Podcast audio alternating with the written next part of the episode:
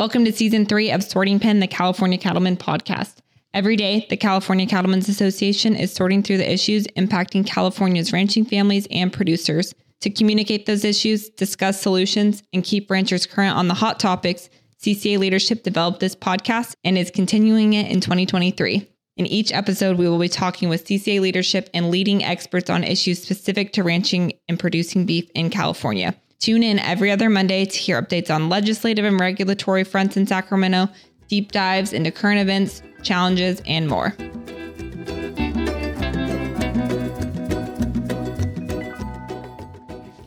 Well, welcome back to another episode of Sorting Pen, the California Cattlemen podcast. Uh, we're in New Orleans, as I said on our last episode. We're here for the National Cattlemen's Beef Association's meetings and industry trade show. Lots of issues happening. We talked about traceability being a hot topic this week.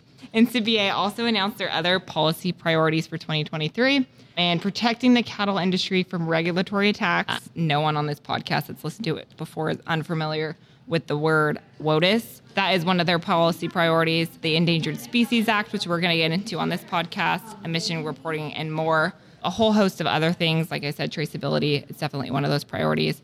But we wanted to talk specifically with some of the experts from NCBA about issues in the West. They're working on these topics every day. So we have Sigrid Johannes. She joined the team originally for NCBA. Got to know her a little bit on the communication side, but has transferred over to the federal land side and is an associate director for NCBA. So we're going to talk with her today about some of the issues she's working on on Capitol Hill and beyond. So thanks for joining us. Thanks for having me. Yeah, absolutely. I was just mentioning to you, many of our listeners and members probably have gotten to know Caitlin fairly well. Dave Daley from California was on one of the committees last year as a chair and the year before. So we've gotten to spend quite a bit of time with Caitlin in California and at our convention. But I think you might be a new face for some of our members. So maybe let's just hear a little bit about yourself and how you joined NCBA's team. Sure thing. So, you know, I was lucky to get to know you, Katie, on the communications team, but I, am a little bit of an unusual uh, face over on the NCBA side. I grew up in Washington, D.C., and that's uh, not something that you tend to hear a lot, you know, in the agriculture space. Didn't grow up in agriculture, didn't grow up with cattle, but grew up really wanting to know who the people were who were managing some of these big landscapes that, you know, we all know and love. Everyone in the American public has a really firm idea in their head of what they think the West looks like and what they think the West is like. And then as you get older, older, you know, you start to think what is accurate there and what's not accurate. What are some of the stories maybe that I need to question a little bit? And so that's something that really, uh, you know, stuck with me. And I wanted to learn more about agriculture policy, where our food comes from, who's stewarding these lands. And so I wanted to learn more from the folks at NCBA, and I was lucky enough to do that. Um, as far as the Public Lands Council goes, coming up on one year with that team and covering a, a lot of wildlife issues, wild horses, you know, some other items that I know your listeners have probably heard a lot about from us and from Dr. Daley and others who are, are involved in PLC, but looking forward to uh, getting to know more people out in California. Yeah, I love hearing about your background. I always have fun getting to know the NCBA staff and the ones that have really stuck around a long time. It's always great to hear your guys' background, and you have such a different lifestyle in DC and viewpoint of what you actually do on Capitol Hill because you're doing it every day. Someone said something, I think it was Ethan in the DC's issues update that said the West is a laboratory for bad federal policy. I grew up in the West, so I don't really think much about it being so different, but it is different. And you guys get to work on those issues every day, and we're lucky to have you specifically working on those. A few of the things that you've been working on, you are involved in quite a bit of litigation right now that just came out right before convention. Maybe let's start there. What are the two lawsuits that NCBA is pushing back on? Yeah, so we are, you know, m- moving ahead with our WOTUS litigation. I know that's something that, that your listeners have probably heard a lot about, but it's it's one of those things where we're in the race now and we've got to see it through to the end. We've yeah. got to really keep pushing on this through to completion. You know, we got that final WOTUS definition out from EPA right at the end of 2022, uh, and it rolls back the clock in time to this 2015 era of, you know, Obama era regulations. And there's a lot of uncertainty that goes into that. I feel like regulatory uncertainty is a phrase that everyone at NCBA, you know, says a dozen times a day, but it, it really does capture the situation. It throws you into a situation where you're not necessarily going to know what the federal government considers, you know, jurisdictional on your property or not. And EPA's response has been, well, we're going to consider those things on a case by case basis. We're going to look at every ephemeral stream, uh, every you know drainage ditch, stock pond, what have you, and sort of decide on a case by case basis whether we think it's federally jurisdictional under the Clean Water Act anybody who's worked with the federal government knows that that's going to take them forever. It's going to be inconsistent, and it's just a completely unrealistic way to approach this piece of, of regulation. So we are moving ahead to sue. Uh, we're essentially doing the same thing that we did in 2015. We're filing in the same court. We're filing right down to the arguments. You know, it's a little bit of Groundhog Day, but it is a fight that we need to keep having until EPA gets this right, or if they can't get it right, at least do it better.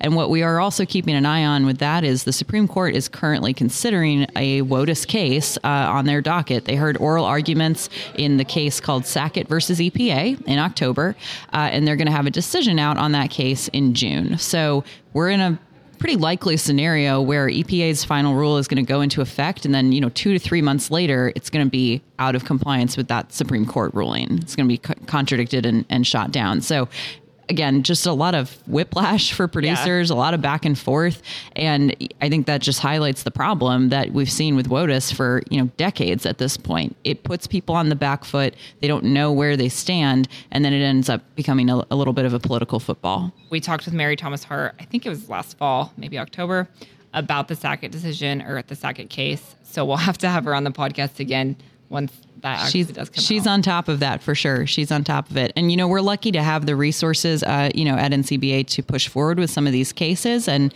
one of the other areas where we're doing that right now is with the Lesser Prairie chicken. You know, you mentioned Endangered Species Act and, you know, some of these other big, big items and sort of major pieces of legislation that have really grown throughout the years and sort of spawned beyond their original boundaries, I would argue. But, you know, Lesser Prairie Chicken is certainly one that we've had our eye on and engaged in the rulemaking, in the in the comment process and comment periods. And, you know, unfortunately we got a final rule out again at the end of last year. They love to dump everything bad, you know, right before Christmas. Merry Christmas. Exactly. Yeah, here's a here's a good pile of uh, bad decisions.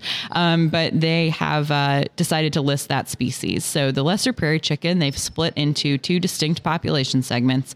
And we are going to court because we have serious concerns, not just about the listing, but about the way that they've tackled the 4D rule uh, for the Northern DPS. And that 4D rule, as you know, I'm sure your listeners are familiar, they've seen this playbook with a lot of other species, you know, across the country and in California, but it's supposed to provide flexibility. It's supposed to provide producers with protection in the cases of incidental take.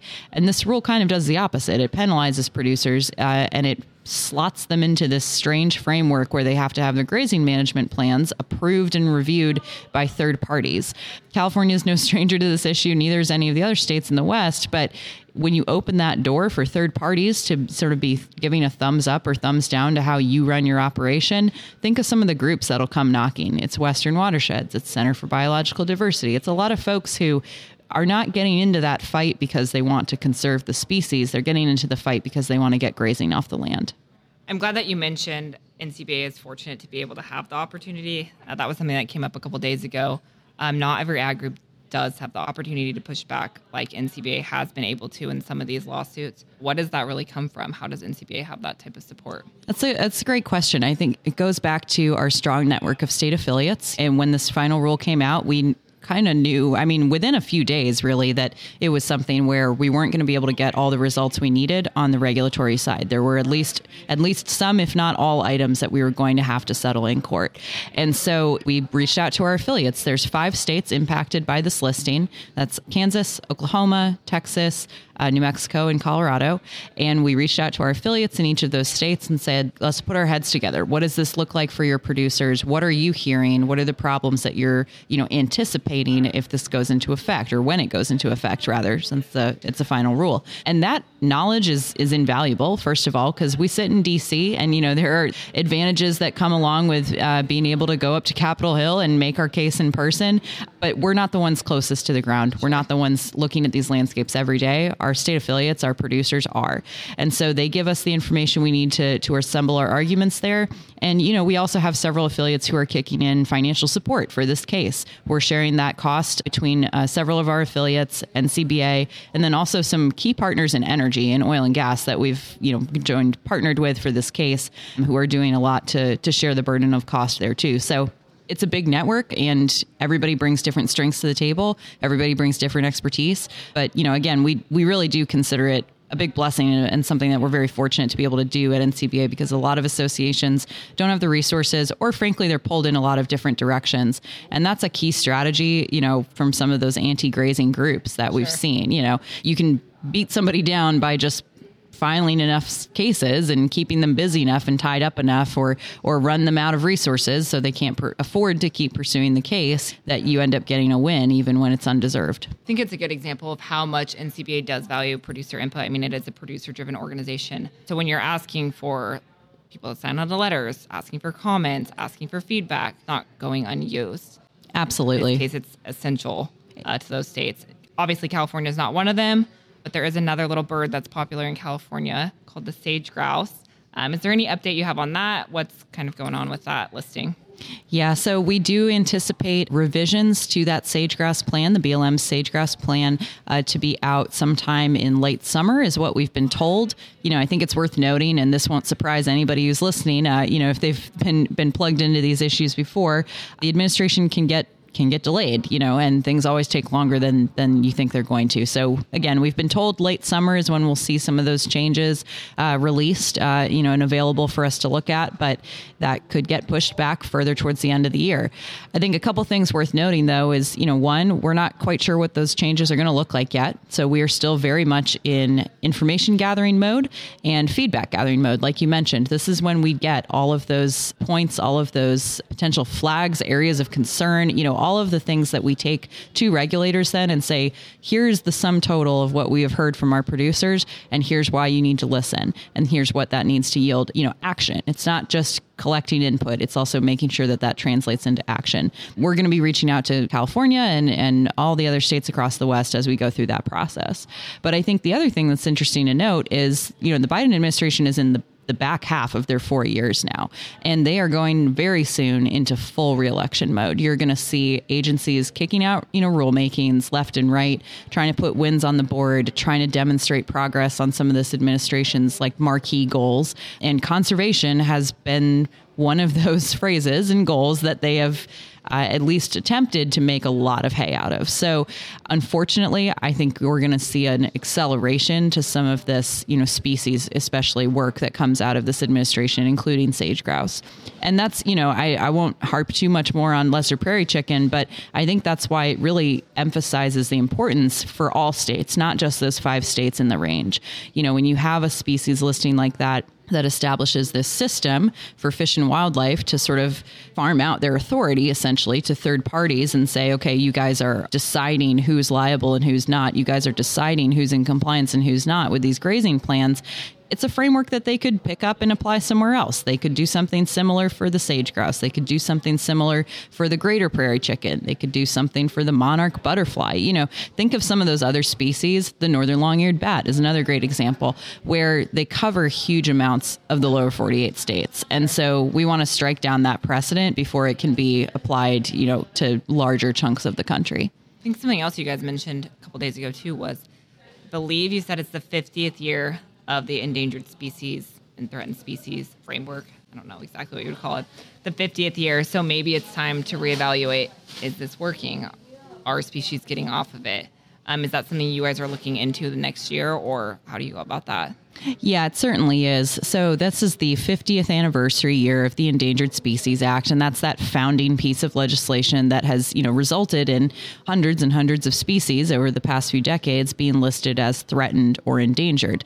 But what I think is so, you know, ironic and it's it's unfortunate, but it, it, you almost want to laugh because almost none of those species get off the list. The whole point uh, originally was to create recovery plans, list the species, and then execute on those recovery plans and hit, you know, clear defined, targeted benchmarks of population numbers for each species. And then once those were reached, you take them off, you delist them. That hasn't happened, you know, for hardly any of the species that go on. It's in the single digit of percentage of species that make it off the list. So I think it kind of underscores a, a fundamental flaw in the way that the very well meaning legislation has ended up playing out in reality. And so I think there is a growing appetite um, you know, among lawmakers. We've gotten a lot of interest from the left side of the aisle, frankly. I mean, we're hearing this from Republicans and Democrats. I think that surprises people sometimes, but there's interest across the board in Washington in taking a look at this and making it more workable because whether you're coming at it from the angle of you know wanting to keep working lands working you know wanting to promote all of the voluntary conservation that ranchers do or whether you're coming at it from a very different point of view and saying you know i'm an environmentalist i'm, a, I'm an environmental advocate. You know this is my primary point of view. No matter which side of that you're on both sides agree this law doesn't really work anymore. It's not working if it's a permanent waiting room for species rather than a real tool to recover populations. Which isn't what ranchers want either. I know for our members and the producers I interact with, the species they have on their property and the ones they get to learn about and see every day, that's some of our favorite parts of being on the land. So if it's not working across the board, maybe it is time to relook at it. Absolutely. I think that's one of the worst misconceptions, frankly, that we have to fight in Washington is that ranchers aren't invested in, you know, what happens to these species or they're not, they're not, you know, super interested in the outcome. And nothing could be further than the truth. Like you said, you know, these, this is work that producers do because they love it uh, and because they care about the land and they're highly invested, often at, you know, a lot of uh, you know personal and financial cost to themselves. They take these extra steps because they care about conserving that habitat. Before we wrap up, um, we'll switch out of talking about ESA for a little bit. What other issues are you guys working on in DC or maybe in the West that our producers in California might want to hear about or that they can help you with that you might need feedback or input on or even pictures or video from their ranches? Yeah, so I think one thing that's going to be interesting in this Congress is the oversight that goes into some of these uh, really large chunks of money that went out the door through the bipartisan infrastructure law and the uh, Inflation Reduction Act. And I bring those up specifically because there was a lot of money earmarked in those bills for Western, so called Western priorities, you know, like fire management, uh, fire mitigation efforts, fuels reduction, and also water, water access, you know, storage, uh, different things to combat drought. And so while we were very pleased, well, I won't say very pleased. It's a lot of money. It's a lot of federal money going out the door sure, with yeah. with no strings attached. But and we, a lot more than we've had in previous farm bills. A lot more than we've had in previous farm bills. Double, double the amount of money you know on paper going to conservation than you would get in a normal farm bill. You know, so I won't say we're pleased, but while we were interested to see that some of those important Western priorities, particularly fire, you know, were mentioned in those bills and were included in those directions to agencies, we haven't seen a lot of that money go out the door yet. It's not actually making it to the ground and to these projects where we want to see it. And like just this past week, you had Secretary Vilsack at USDA kind of on a, a, little bit of a press tour, you know, making a lot of news and attention out of this new USDA announcement on critical, you know, fire sheds that they were paying, put, pushing to the top of the list for rehabilitation projects, for fuels reduction projects, and whatnot. And I think there's been a lot of that. There's been a lot of smoke and mirrors about, you know, we're doing this, we're investing here, you know, these are our sites and, and priorities, and then you don't hear about the money actually making it to the projects that need it. So if you have a situation like that, you know, maybe you're a county commissioner maybe you work for a conservation district, you know, or you're just a, a producer in a certain area and you know that there's a project maybe from your deferred maintenance list uh, that's been hanging around for a long time, do let us know because we take those examples, we go to the agencies involved, we go to Interior, we go to Bureau of Rec, we go to, you know, Forest Service, and we say, all right, here's the need on the ground, here's the resources we know you have how do we connect these two things and actually get something done? And the other thing I'll just say, Katie, before we wrap up, is I wanted to mention quickly the grazing regs revisions process. I mean, if you're a federal permittee, you've been hearing from us about this ad nauseum for, for quite a long time here, but we are getting into the thick of this process now. And uh, we hope to see a full draft of that EIS and that final rule from uh, BLM by the summer, sort of midsummer is the time that we've been given there. But again, we want to make sure that cooperators, if you're a county commissioner, if you're operate, if you're filling one of those cooperating agency roles, you need to have a full voice in that process, and you need enough time to review that EIS and that rule. So we're working right now, and we'll be working in the in the months to come to make sure that that turnaround time is not so short that it's cutting people out of the process where can producers go to learn the most about that? Is it your website? Is it your newsletter? If you guys don't subscribe to the Public Lands Council's newsletters, They do a great job keeping you updated all the way from what's just happening in DC to personal staff updates. You do a great job. But where is the best info for producers to go get that? Absolutely. So that's publiclandscouncil.org. Uh, we're also on social media. Uh, but like Katie mentioned, we send out that newsletter, the daily roundup, uh, every morning. It's got the headlines you need to get your day rolling and to stay on top of the issues that impact your operation. Then we also do some longer write ups on, on policy issues at the end of each month. So highly encourage you to, to check that out. And push comes to shove, maybe you're not, you know, looking at your email every day, give us a call. You know, that's what we're there for. We work for you. So we're sitting, uh, you know, in our office or we're out in the country, wherever we are, get a hold of us. Uh, you know, our contact information is available through through California Cattlemen's, through California PLC, and we'll we'll get in touch with you. Thanks, Sigrid. I appreciate you taking the time. NCBA's summer business meeting is coming to San Diego. So if you want to connect with PLC staff in the meantime, please do call them. I know they truly mean it when they do want to connect with you. They want to hear your issues, see your pictures, um, hear your stories, your frustrations, etc. Connect with them there. But look forward to seeing you in San Diego and maybe even getting you out on a couple California ranches. Thanks so much, Katie. Can't can't wait. Thanks for tuning into this episode. Be sure to subscribe to our podcast if you haven't already. You won't want to miss our next episode, which will give us a look into this legislative session for the first time with an update from CCA's Kirk Wilbur. He'll talk about the bills that were introduced by the February 17th deadline. And in our following episode, we'll have an exclusive conversation with Secretary of the California Department of Food and Ag, Karen Ross, as she comes on the podcast. Until then, happy trails.